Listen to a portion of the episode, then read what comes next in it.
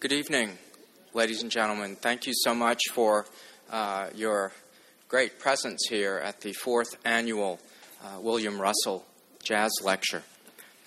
In 1992, the Historic New Orleans Collection acquired Mr. Russell's tremendous treasure trove of more than 56,000 items. Since that time, it has been consulted by hundreds of scholars on a daily basis.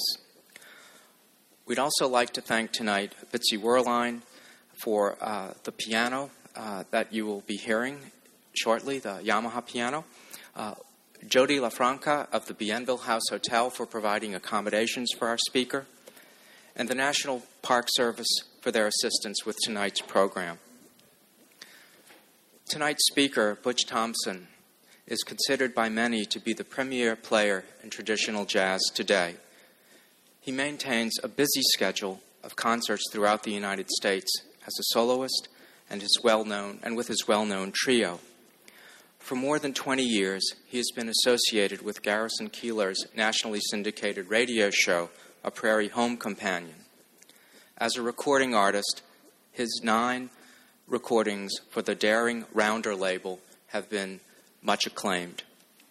However, he has also had time to produce his own weekly radio show, Jazz Originals, aired in Minneapolis, and in his spare time, he writes for a wide variety of musical magazines.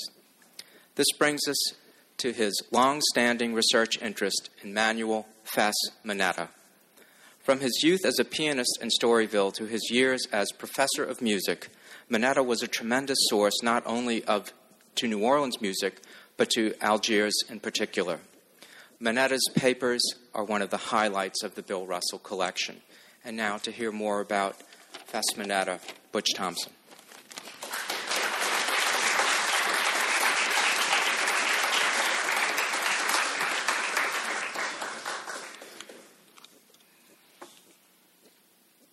Okay, we have a technical problem already. There it is. You can hear me, right? Thank you. Glad to hear it.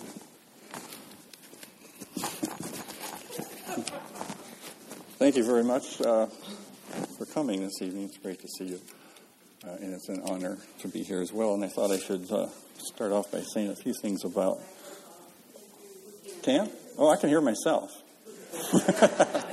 I'll try to. I'll try to speak up a little bit. Yeah. Uh, I'm not used to uh, projecting like that. I'm not an actor, but um, I just thought I'd start out by. Uh, well, first of all, I've, I've, tried all afternoon to streamline this talk. I worked very hard on that uh, because there was much too much stuff in it, and it was too long and, and much too boring. So I think I've got it down to where it's just the conventional boredom level that most of you are probably used to when you come to a lecture like this.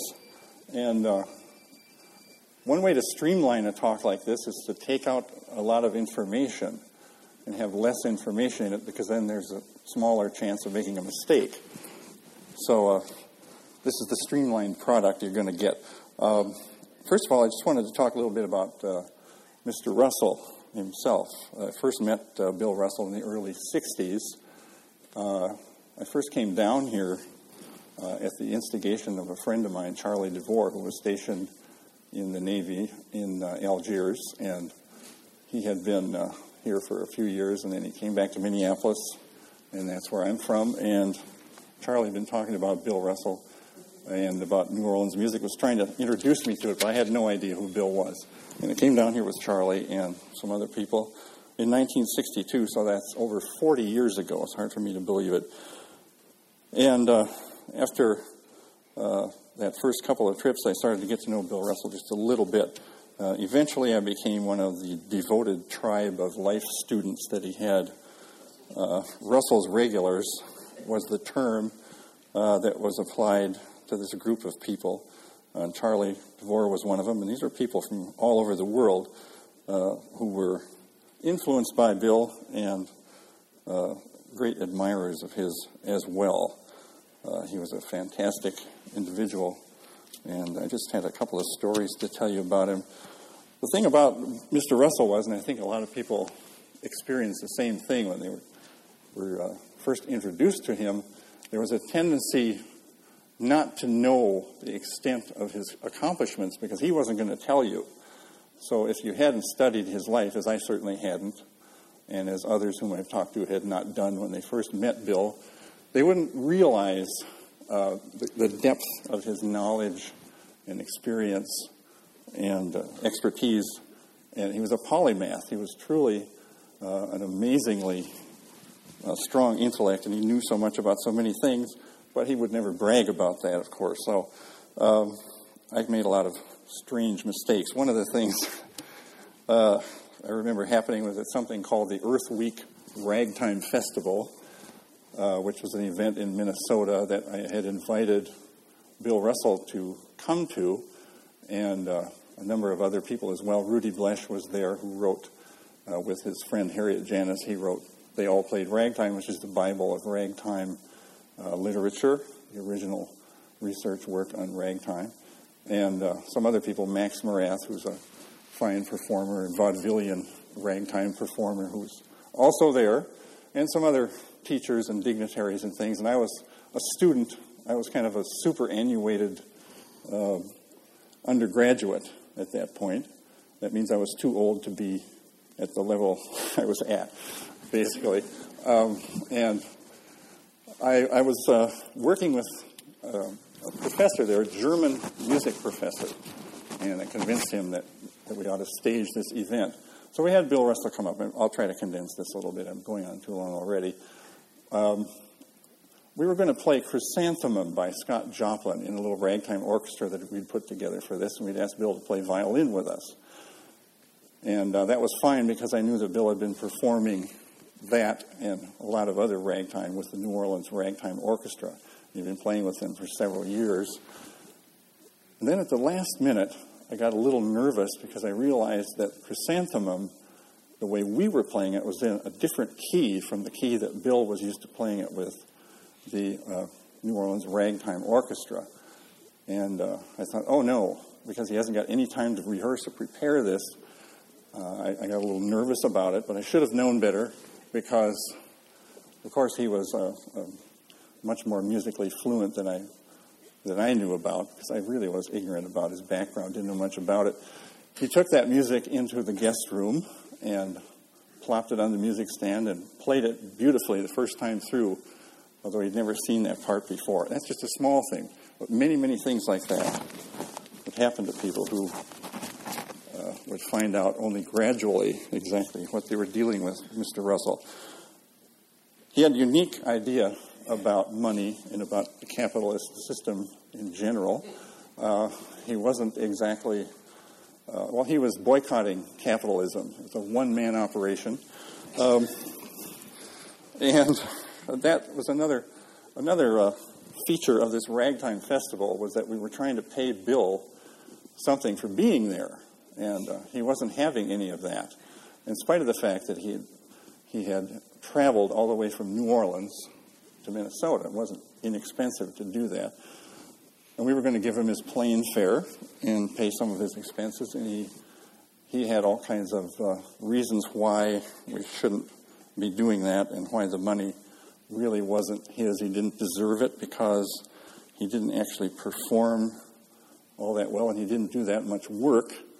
And uh, he just wouldn't accept the expense money. He would not take it. He said, Well, that's, that's all right. That didn't cost me that much and I enjoyed parts of the trip, and I didn't perform that well. I, you really should use that money for something else. He would not take it, so I was stuck with the money, um, and it was uh, it was a fair amount of money for for the time and for me because I didn't have very much money myself at the time, but it was like something like 150 or 200 bucks.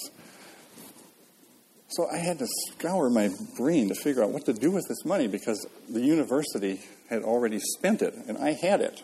But I knew I shouldn't keep it. I was already learning some lessons from Bill. I should not just put that money in my bank account. I had to do something with it, and I had to tell him what happened to the money. He had to find out.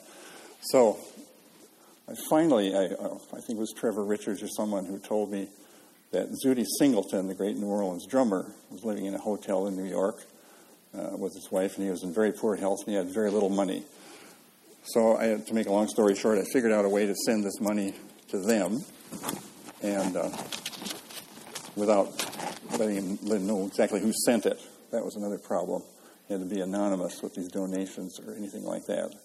Don't try to take credit for it. And then I explained all that to Bill, and he, he gave me a good report. He thought that was good. I did the right thing, but I was really sweating there for a while. Um, oh, I've lost my glasses. Okay. I need to be able to see my notes, or else. Oh, they're in the wrong pocket. Oh, Good. All right, we're going to get down to business here now.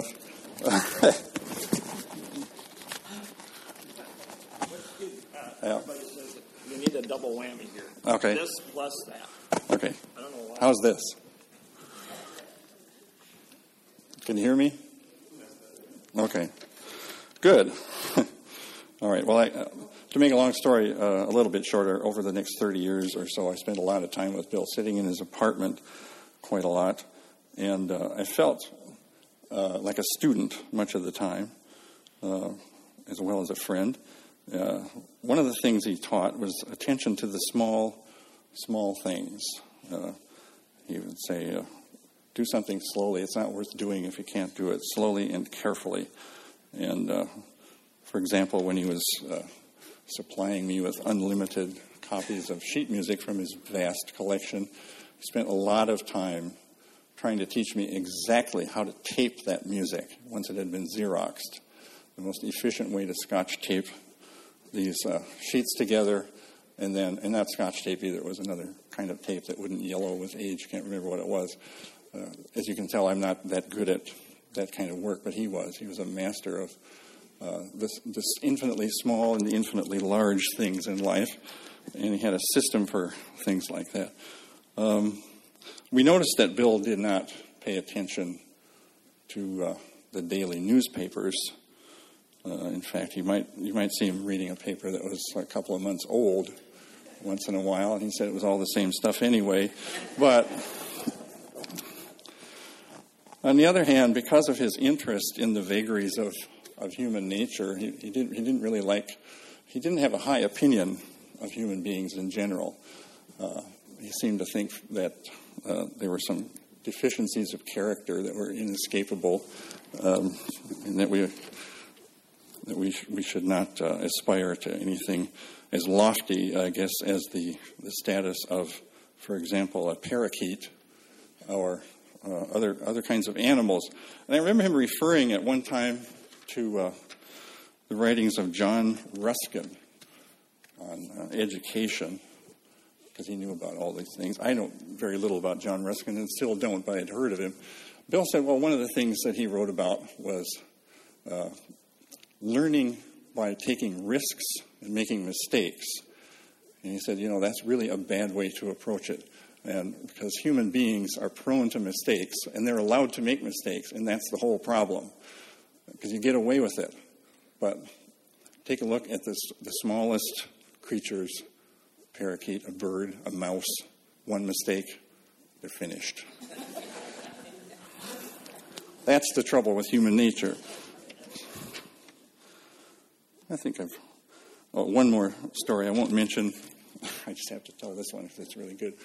Um, there was a pianist whom a lot of us in the room know, but I'm not going to mention his name, who uh, was concerned at one point about Bill Russell's Jelly Roll Morton research and the fact that Bill did not seem to be concentrating on putting the book together um, fast enough, at least, to suit his friend. And again, I'm not saying who it is. Some of you will guess. Um, it was driving this guy kind of crazy. And Bill didn't like to be bothered about things like that.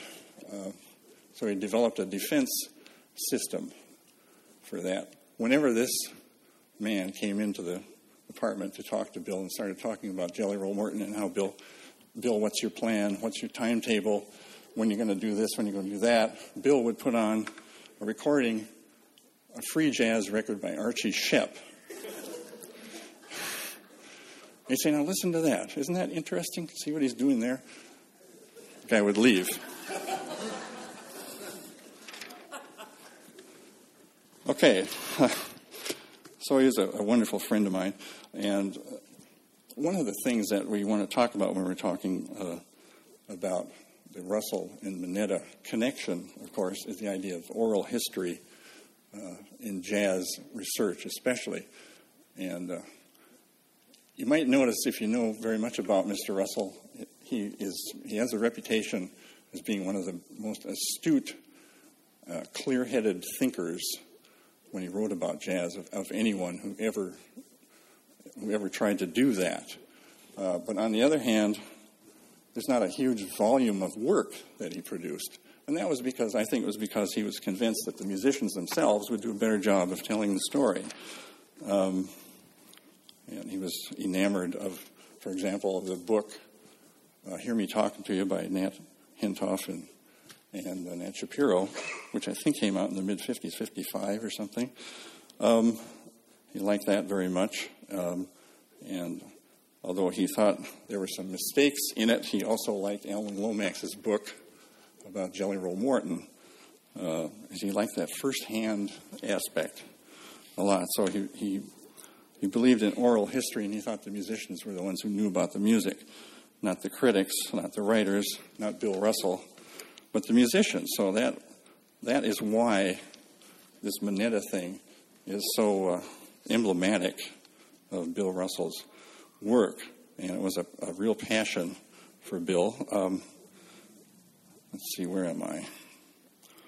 Well, Manetta himself a fascinating person. Some of you may not know very much about him, and I don't have time to summarize his entire career. But one of the things that I always enjoy when I start thinking about someone like Manetta, who was inside of the New Orleans music scene and could tell the story from the inside, and in fact, didn't realize that there was any way to tell it from the outside, so to speak, uh, was not a widely traveled musician. In fact, after after the early 20s, uh, he didn't travel very much at all. He was a teacher. He had a, a studio, uh, 410 LeBoeuf Street in Algiers, which was built, I think, 1922. And he didn't travel very much after that, but he knew everybody and had been associated with everybody, including some of the legendary people that we think of as the, the architects of jazz, the creators of the music. He had played with these people King Oliver, Louis Armstrong, when he was quite young, Johnny Dodds, you name it, Buddy Bolden, everybody. He knew Jelly Roll Morton, and that interested me, and I found out that Manetta and Morton had uh, crossed paths early, and um, he called him Whinin' Boy, which was his nickname here in New Orleans, not Jelly Roll Morton. He said, Oh, yeah, Whinin' Boy. He was a black key player. That means a self taught player, and, and, and by by Manetta's light, probably sort of a limited musician. He said, I used to help him out. He would bring the sheet music to me, and I'd show him how to play it. You uh, know, that was, to me, that was interesting. That's a perspective on somebody whom I had been idolizing for many years, and I found that very interesting. I couldn't, I couldn't really tell you how my reaction. At first, I was kind of, what? What is he saying? Jelly Roll Morton was a genius. But what was interesting was that uh, Manuel Manetta didn't seem to realize that Morton had gone on to all these to all these further accomplishments. To him, this was just somebody he knew in New Orleans, and that was his perspective on it. And he had the same perspective. He'd talk about Louis Armstrong, for example, whom he played with uh, in the very very early days. I've got some dates here, which I should be looking at, but I'm not. Um, he said, "Oh yeah, 1917." Or so, he said, little Louis, who was then something like 16 years old, only played three tunes. He played the blues, he played something called Wind and Grind, and he played Take, Take Your Finger Out of Katie's Head, which later became uh, I Wish I Could Shimmy Like My Sister Kate, and that was it. Um, yeah, those three tunes. that was Little Louis. Uh, and at this point, I think we've been talking about Manetta's teaching, and he taught a lot of influential and famous musicians as well as just uh, many, many others who kind of formed a kind of the warp and the woof of New Orleans musical life for decades. Uh, one of the things that Manetta used to do when he was teaching, I found out, the students could uh, could actually have him write out a song for the lesson, and this would be a kind of like a treat. It cost extra. Uh, you could take a, a, tune a week home with you, or maybe it'd take you two or three weeks to learn something, but you had to pay a little bit extra because he was going to write out something for you to work on, a tune, and you had to pay him for his time. So I think by the time the 50s came along, it was something like a quarter for one of these lead sheets, and he'd give you a tune like that Lucky Old Sun or something, and you'd take it home and practice it on your trombone or whatever. In fact, I know somebody who did that. Um, got that tune. He was a trombone student. Um, at, at, this point, I think what I'm going to do, as part, I think as part of his teaching, he wrote out something which actually became extremely, uh, extremely and universally played by everyone who has ever played a piece of music called Panama, uh, which originated as kind of a ragtime uh, habanera. And I've got a, an assistant here who's going to come up here and help me with this. This is a, a ragtime piece by William Tyers called Panama, which, as I said, was at first was kind of a, a Cuban style rhythm. Uh, and in fact, I'll play a little bit of that before my guest and I play an arrangement that Manetta wrote out for violin. And this is appropriate because, as you, a lot of you probably know, uh, Bill Russell was a violinist, and uh, they did actually play together especially in the later years. We'll get to some more of that too later on. So this is going to be Panama. Let me just show you a little bit of how the original music, uh, the sheet music, I can play some of that so you get the idea of the original style of this ragtime piece. And then my friend Rat, Matt, Rat, Matt Rhody, now you can tell I'm nervous, right? Matt Rhody is violinist, actually is from Minnesota, as I am and he's been living here in New Orleans for a few years. He's going to help me out by playing this violin version of this. But first, I'll show you what it sounded like in the original sheet music. Just play a few bars of that.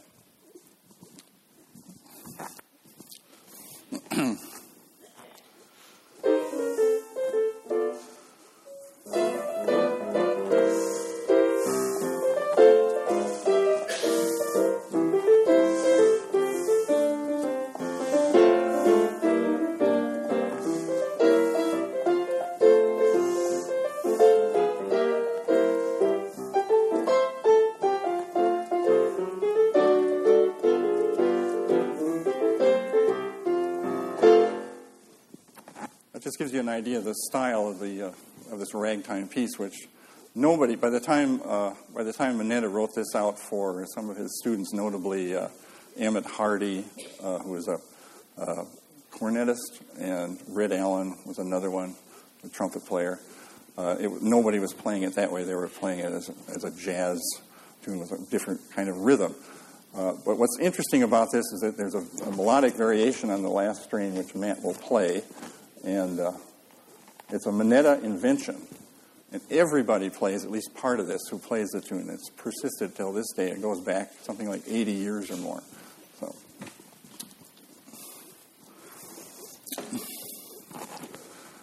All right.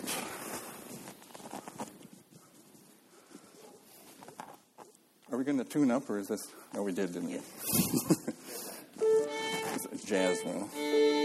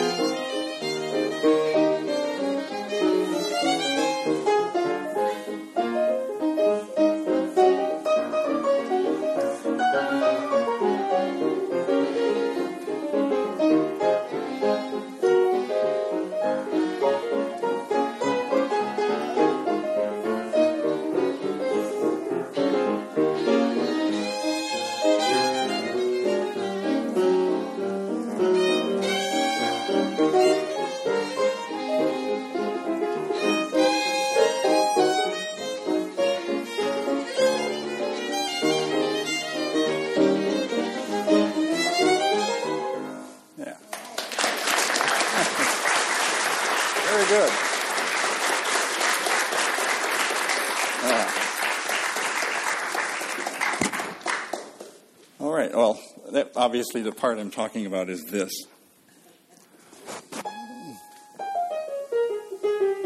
Or sort of like that. That's it. That's a variation. That's a that's a variation that uh, I can imagine uh, Fess kind of sitting there one day saying, "I want to write something out for this tune and give it to a couple of students," and just kind of tossing it off the top of his head. But everybody played at least the first part of it and still does, even to this day.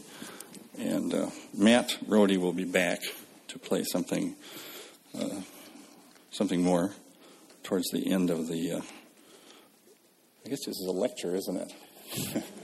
or performance. All right. I, have got to uh, cut some corners here. Anyway, we're going to get the inside story of New Orleans music uh, from Manuel Manetta. That's what Bill Russell was after. And uh, think I would do well right now to read you his description of the book. Some of you who knew Bill would recognize his handwriting if you could get a closer look at this. Um, he didn't use a typewriter. He didn't use a desk. Um, he often used a pencil, as I think he did here, though this is a Xerox, and this comes right out of the files here, too. Um, and this uh, is dated April 1968, so this is, this is uh, later on when plans for the book were solidifying pretty much in, uh, in Bill's mind, and he wanted to organize things and describe the project. So he says Material is already collected April 1968 for the Manetta book, parentheses, autobiography, close parentheses. Okay. The title of the book was Hoss, H O S S, which was Manetta's nickname back in the old days, not Fess, Hoss. Sometime, and then a, uh, probably a colon, though he doesn't have one here. It says, A History of Old Algiers, and New Orleans. And uh, by the way, I think Hoss, Dick Allen told me that the name Hoss came from the fact that Manetta used to stomp his foot like a horse when he played. Uh, could be, probably true. Dick heard it from somebody. At any rate, here's a description of what was going to be in the book, the raw materials. He says tape recordings, interviews, and music lessons. Uh, then he's written down some figures 81 plus 14 all recorded March 1957 to April 1968. Approximately 245 reels of tape, perhaps another 40 to be recorded by 1969, so we're talking about 285 reels of tape. And then he has a note saying, actually, as of April 26, 1968, there are a total of 260 Manetta tapes, 12 of which are one hour in length a few are mostly music. Then he's got photos. He's got uh, over 200 photos that he had picked out, collected, and taken, uh, dating from 1895 1968. 50 or 60 will probably go in the book. Not very many, he says, only 50 or 60. Sheet music, uh, many relevant titles in my collection of 1,100 pieces, blues, rags, uh, popular sheet music, etc magazines, clippings, a limited quantity, probably not over 50. Okay, well, it's quite a project. Then he got concerned, as he always did, about the financial arrangements.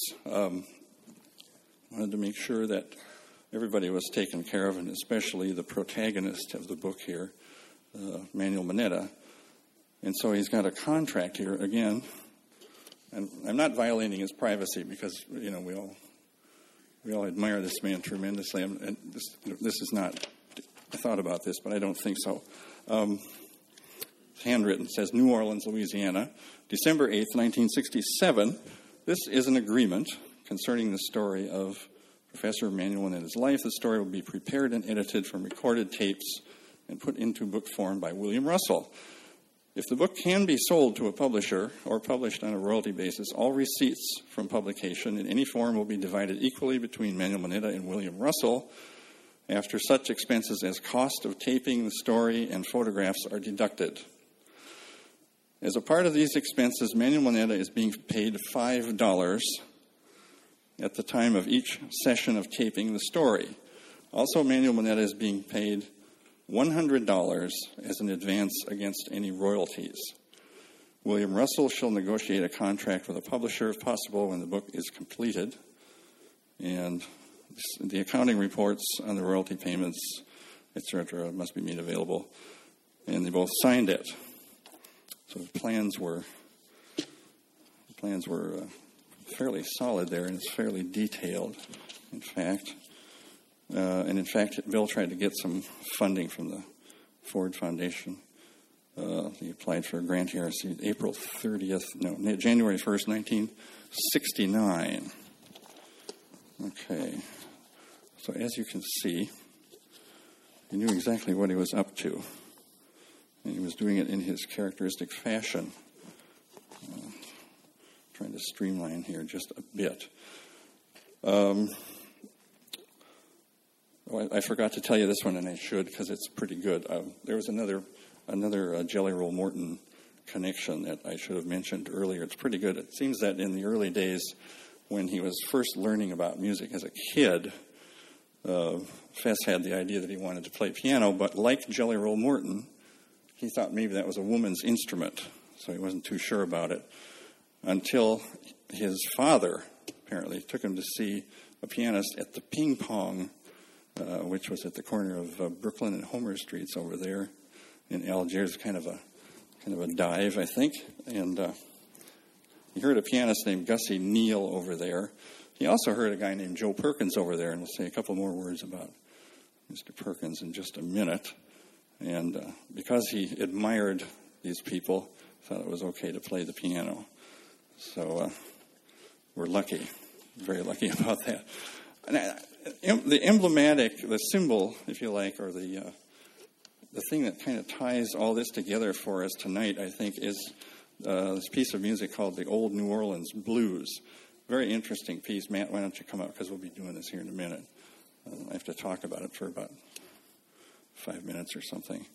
Uh, the Old New Orleans Blues. This is a piece of music that Mr. Russell uh, commissioned. He asked Fess to write a blues out for him and uh, to use some of these old melodies, blues melodies, which have been played by so many people here in New Orleans. And uh, Fess did that. And I've been listening to these uh, interviews and uh, things that were recorded in the studio. And this one's pretty good because it's in 1968. Um, sometime, I can't remember the exact date, although I wrote it down here. And I have lost my dates. But uh, so it's fairly fairly late. And the piece um, has been commissioned. So uh, Bill shows up. He's got a violin with him, which he's kind of tuning and messing around with, and they're talking about the violin. Turns out it's not really Bill Russell's violin, it's one of Manetta's instruments that Bill has repaired for him. And uh, it, uh, Bill is playing a few of the melodies from the blues, and they're talking about Pops Foster and other friends and things. And then they decide to get down to business. The first thing that Mr. Russell had to do then is tune the violin to Fess's piano, which is an old upright piano, is about one full step flat, and always was. It also had a very noisy, noisy action.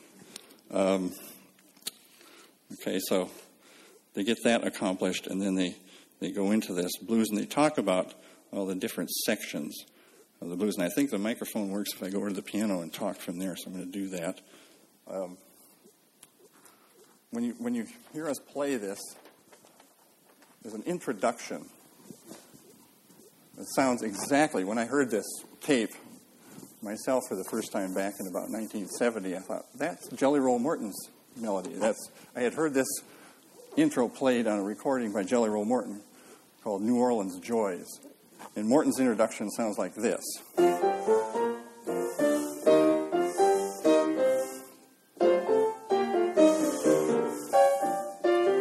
And he goes on. That's the Jelly Roll Morton introduction. Well, it's exactly the same intro that Fess used on this blues. Uh, and what Fess said about it was this is a, a kind of a call to arms or something uh, that uh, Buddy Bolden used to play, which made people kind of run to the dance floor because they knew it was time to dance. It's sort of a, a prologue or something, uh, a fanfare. And uh, then you get down to the blues. The first, the first strain uh, of this, this consists of several melodies. The first one is one that was played by Buddy Bolden, and that's where Fess said it came from. And he discussed this with Bill, too, so Bill was taking notes, which I've seen. Uh, the second strain, uh, Fess attributed to a white piano player, one of the very few uh, Caucasians to work in Storyville, apparently, during its heyday. And uh, that was a pianist named Kid Ross. And then the, the third strain is something that a lot of you will probably recognize if I tell you that it's the holler blues effect. Uh, and it sounds like this. Everybody yells.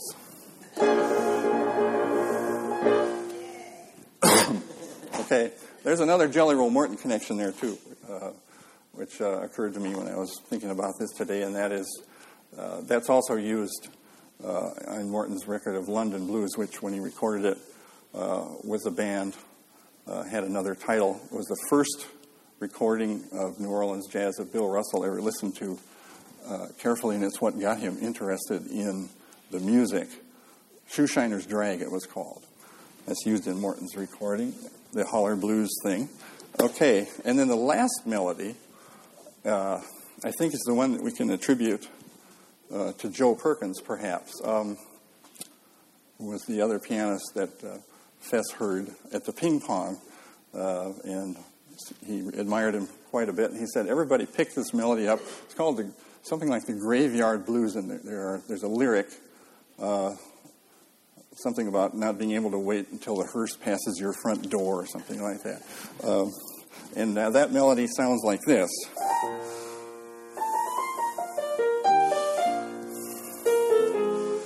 that much of it is played by so many trumpet players uh, Bunk Johnson, Freddie Keppard, Punch Miller, Mutt Carey, uh, name, Guy Kelly, many, many New Orleans trumpet players use that melody. So we've got a whole anthology of New Orleans folk material here in this one short little piece.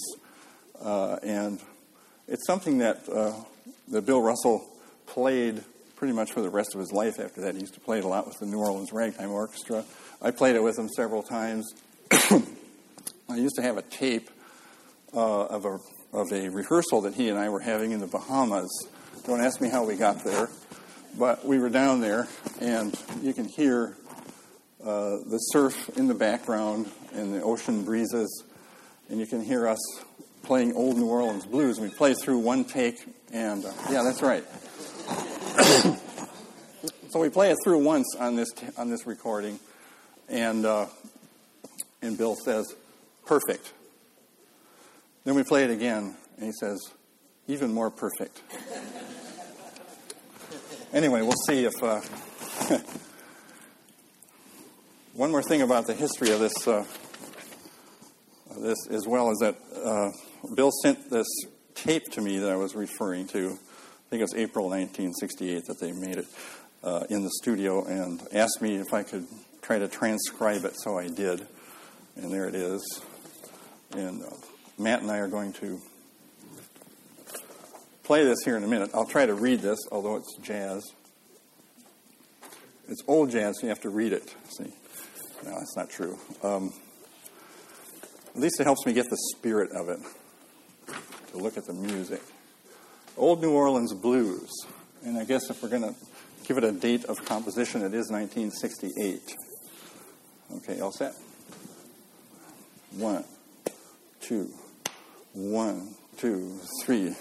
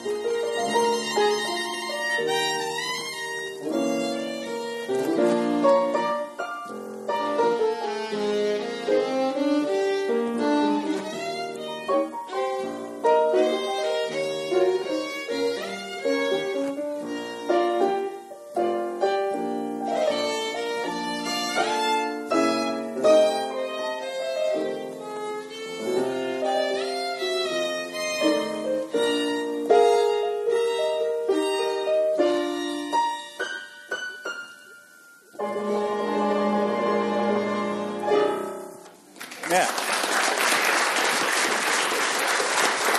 Thank you, Matt.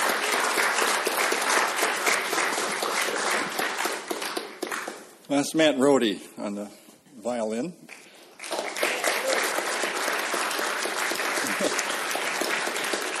Did a terrific job. It actually uh, made me feel very nostalgic for those days when I would sit around and play that with, with Bill Russell.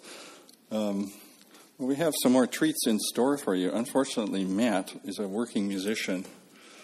And if you want to stay, you can, Matt, but uh, his official duties are over. uh, got a, a, few more things to entertain you with uh, here, including, uh, and this I think is a real, a real treat, some uh, sound recording and video from 1957, uh, September 6th, 1957. Uh, and uh, this is an 8 millimeter film, which we now have on a video, taken in uh, Fess's teaching studio. Uh, and it's very, very nice to see him sitting there playing the piano. Uh, and what he's playing in this particular segment, and I have my, uh, my assistant here, my technical assistant, Charlie DeVore, who is actually also responsible for the recording and for the film. Charlie's going to try to remember which buttons to push so that we can start the CD and the film. They don't match. It is possible to do this with digital technology, I suppose, but it's very complicated because there are glitches in the film and glitches in the recording. Uh, but we have we have both, and uh, this will give you a real good idea of what uh, Professor Manetta was like as a person, and to see him play, it's really fascinating and I guess we're all set. He's oh, say what what is he playing? He's playing ragtime. He's playing Scott Joplin, and it's a piece called the Cascades. And I think the length of the film is probably shorter than the actual music, but we'll just have to stop the film. We should listen to most of the performance.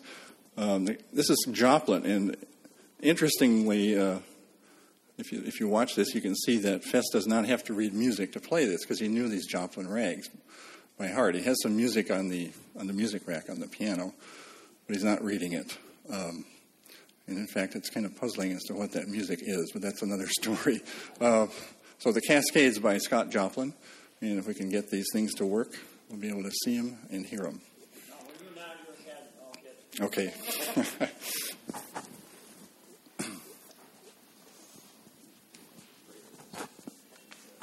so far, so good.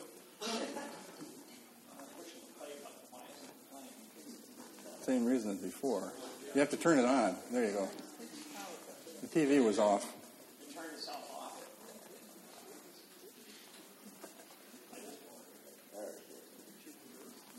Know that?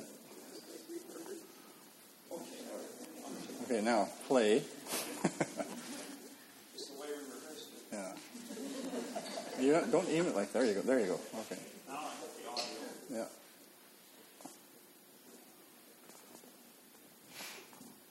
Sounds great, doesn't he? Very subtle player. I just got it going to get warmed up. I just thought I'd uh, take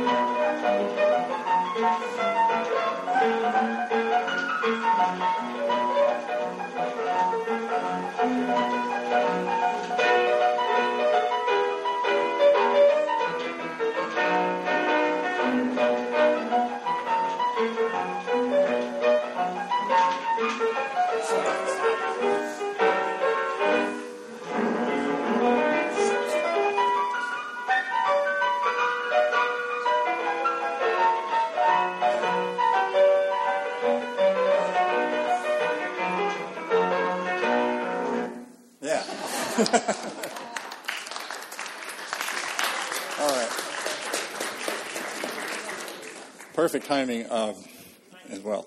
Uh, if you're if you're a Scott Joplin fan, you probably noticed that he's not playing it exactly it was, as it was written. Uh, in fact, he's doing quite a lot of uh, embellishing and decorating, and uh, he's got a terrific beat too. That that's really a New Orleans. Yeah, the Haas part. you can hear his foot.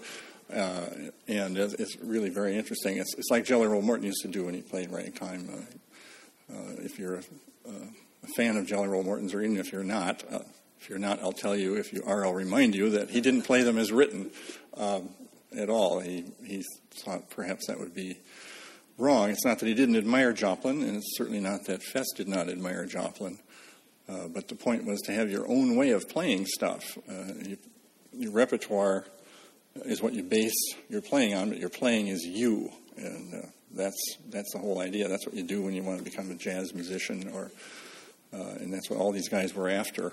Uh, it was individuality, was part of it. Uh, a lot of ragtime players felt that way too. Joplin wanted you to play things as they were written, but uh, Fess didn't do it. Neither did Jelly Roll Morton, and neither did Tony Jackson, probably, or uh, Steve Lewis, or any of the rest of the great New Orleans pianists, some of whom we haven't heard much of.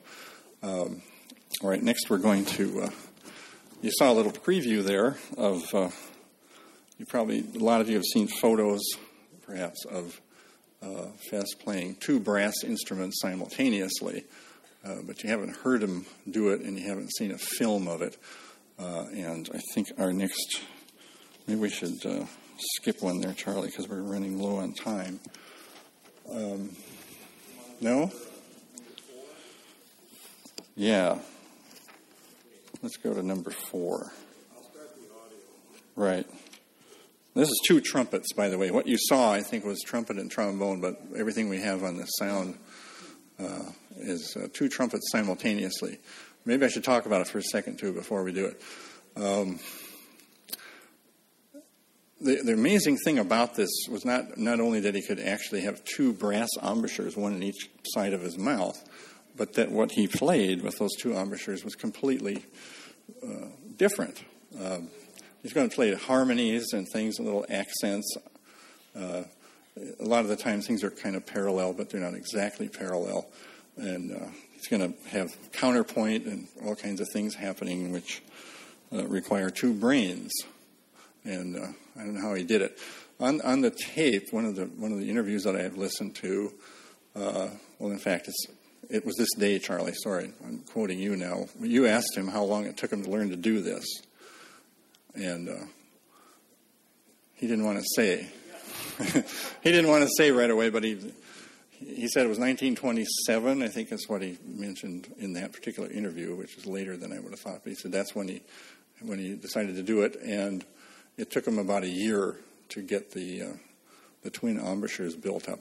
See, part of this is dazzlement too, and that and that is uh, the same thing that you can say about the uh, the piano players like Jelly Roll Morton, Tony Jackson, and everyone else.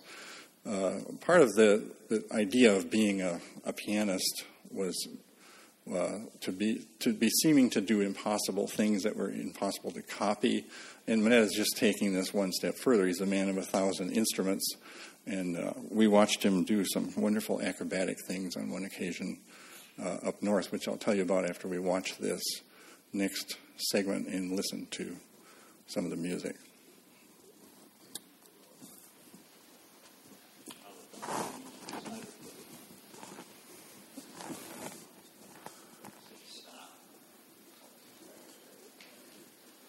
That's, oh, okay, that's the trombone. Pretty soon it'll be two. Whoops, no. Track four. Just move it ahead four to four. Advance it, yeah. No, that doesn't work. No, I think you just skip skip tracks. Is there some arrows there? Yeah. Yeah. So still the trombone there, but pretty soon it changes.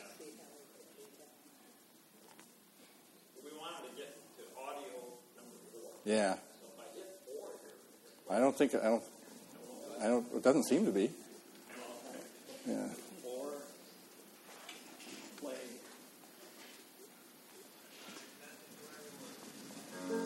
No, that's the beginning. I just gotta go on to get warmed up. I just thought I'd uh, No, come on. take take movies and just play it.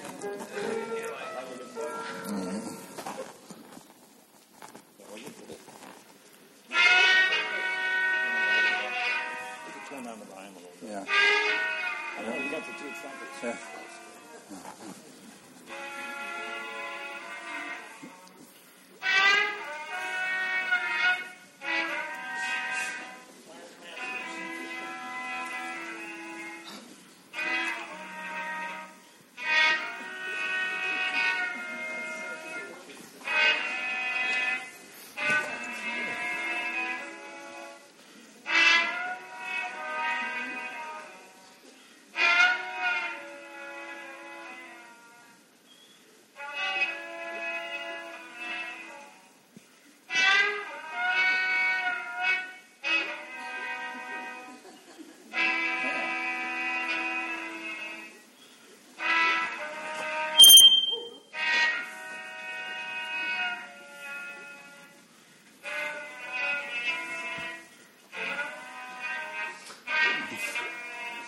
Yeah.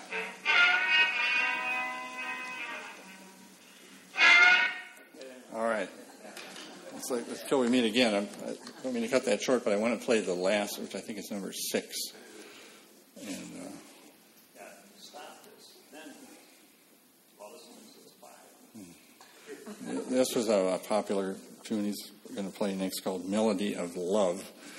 Um, but Charlie, Charlie asked him if he could swing that one, meaning don't play, don't give me the sweet version this time. Give me the the stomp version. I think so. Yeah, it's the last one. Well, no, you just push the arrows. Yeah, twice. Yeah, or maybe only once. I probably don't. I think this. Nope. Sorry. Just hit the arrow a couple times and see where you are.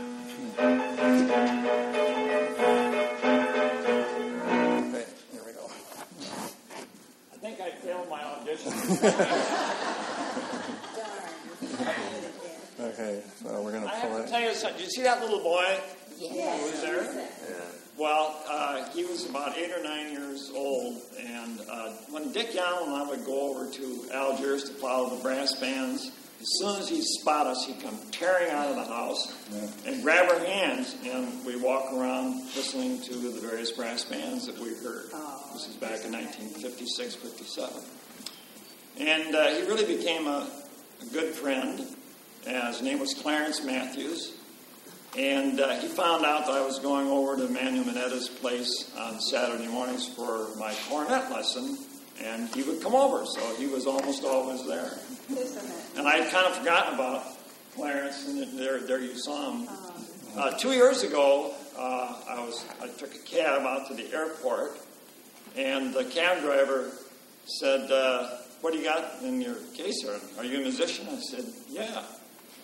He said, "You know, I'm." Um, uh, what kind of music? And I said, well, it's, it's older New Orleans music. When I lived down here in the 50s, I was stationed in the Navy, and that's how I got started playing music. And he said, uh, that's interesting. Did you know a fellow by the name of Dick Allen? And I said, yes, yeah, I did. He's one of my closest friends. My brother, when he was little, used to pal around with Dick Allen. Whenever Dick was over there watching parades, he would come out of the house and grab his hand and watch around. There was another white guy with him. name was Car- His brother was also a cab driver. Clarence Matthews now driving cab, and I gave his telephone number, and uh, I haven't been able to reconnect with him. But isn't that serendipitous? I mean, yeah, that was just two years ago. So little, little Clarence there. And, uh, so you know, New Orleans music, we're all one big happy family. That's true. okay, so we'll try this. Thank you, Charlie. Technician has taken over. Let me see where we are. Okay, okay that's the beginning. Ah. Ought be it.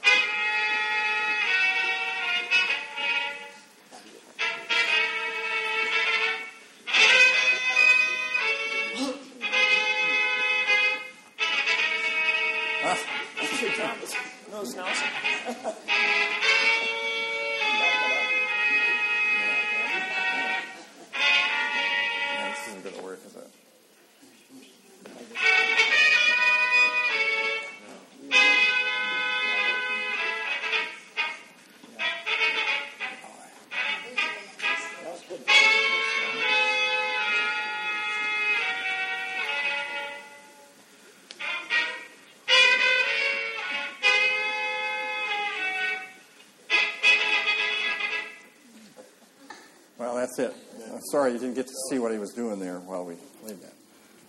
Okay. Yeah, well, that's something else again, another story. Charlie has films of other things as well. Anyway, that's the uh, multi instrumentalist, um, man of a thousand instruments, Manuel Manetta. And uh, I want to thank you all for being here uh, tonight. I'm uh, sorry we didn't have the, the technical side of it integrated little bit better than we did, but um, I hope you've enjoyed uh, some of this presentation. I certainly have enjoyed doing it. It's been great. Um, and uh, we've had, uh, yeah, we could, why don't we play another couple of choruses or something? Matt, uh, Matt's still here. We can come up. We can play some more, a uh, couple more choruses of Panama. And, uh, or did you put your instrument away? I'm sorry.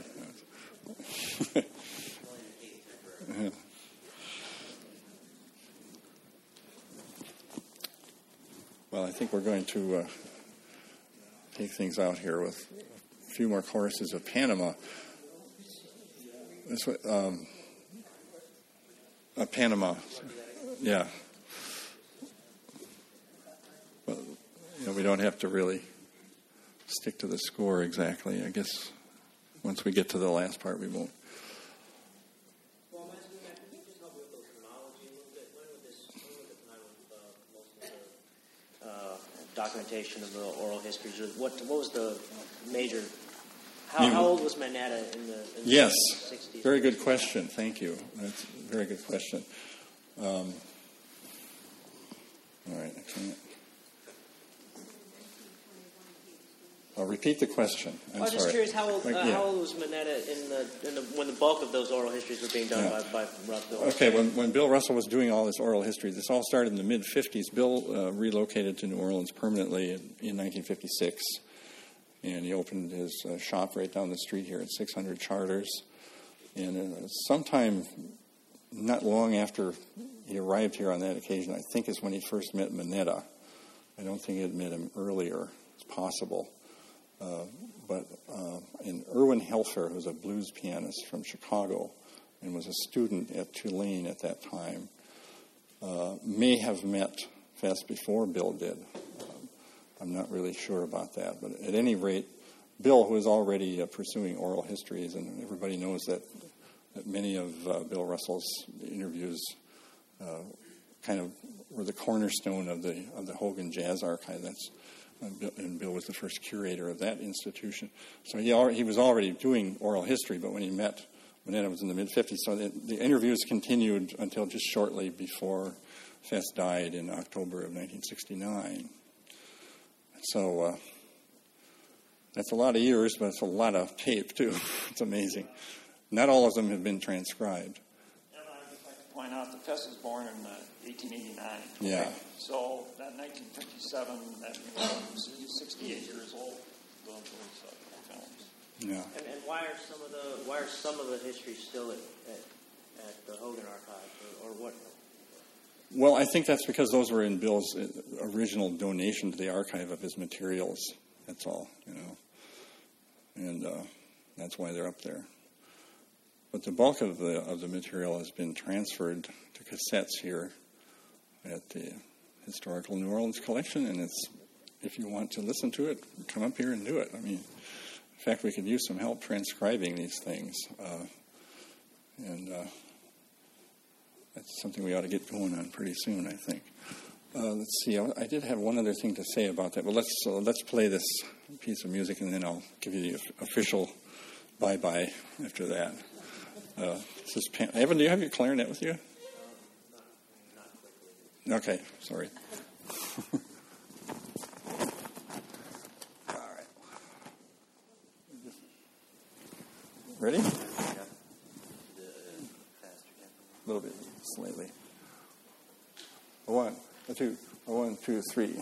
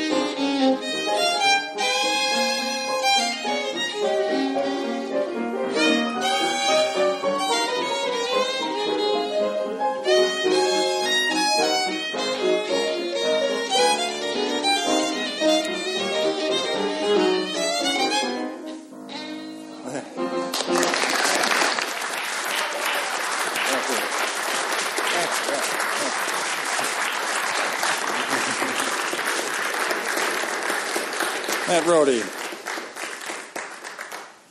Well, again, thank you very, very much for coming. And I, I did mean to tell you uh, about the time that Manetta came up and played with us up north. This was a fantastic experience. Uh, he came up there with Bill Russell, uh, and Pops Foster, the great bass player, was also there, uh, and a number number of other luminaries. But th- those are the people that really stand out. And uh, Raymond Burke, a great clarinetist from down here.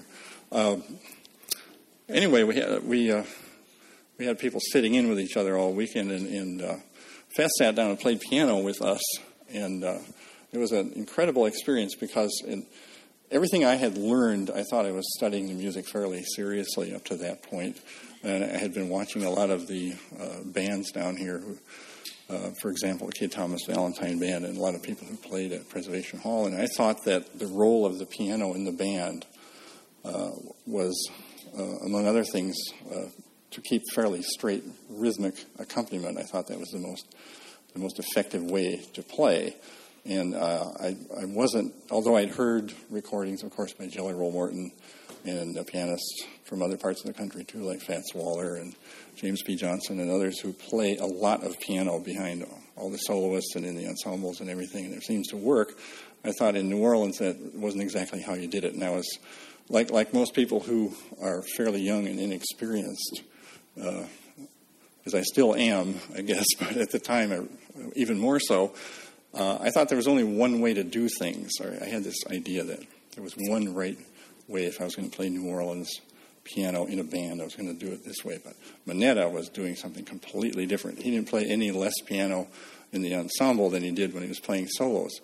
But it did not detract from the, the rhythm. It swung like crazy. And in fact, our band picked up about seven or eight notches as soon as he sat down there and started playing. And we, we played uh, we played Panama, and I'm pretty sure that was it.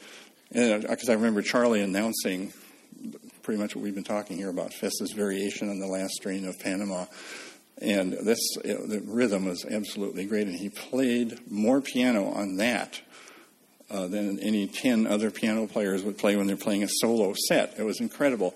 And then, just to make sure we all understood who was the boss, uh, he, he did a bunch of his, his other uh, material, including uh, the two brass he played "Now Is the Hour" and he played trombone and uh, he, he, used your your cornet, I think, and and uh, Hawaiian war chant. Uh,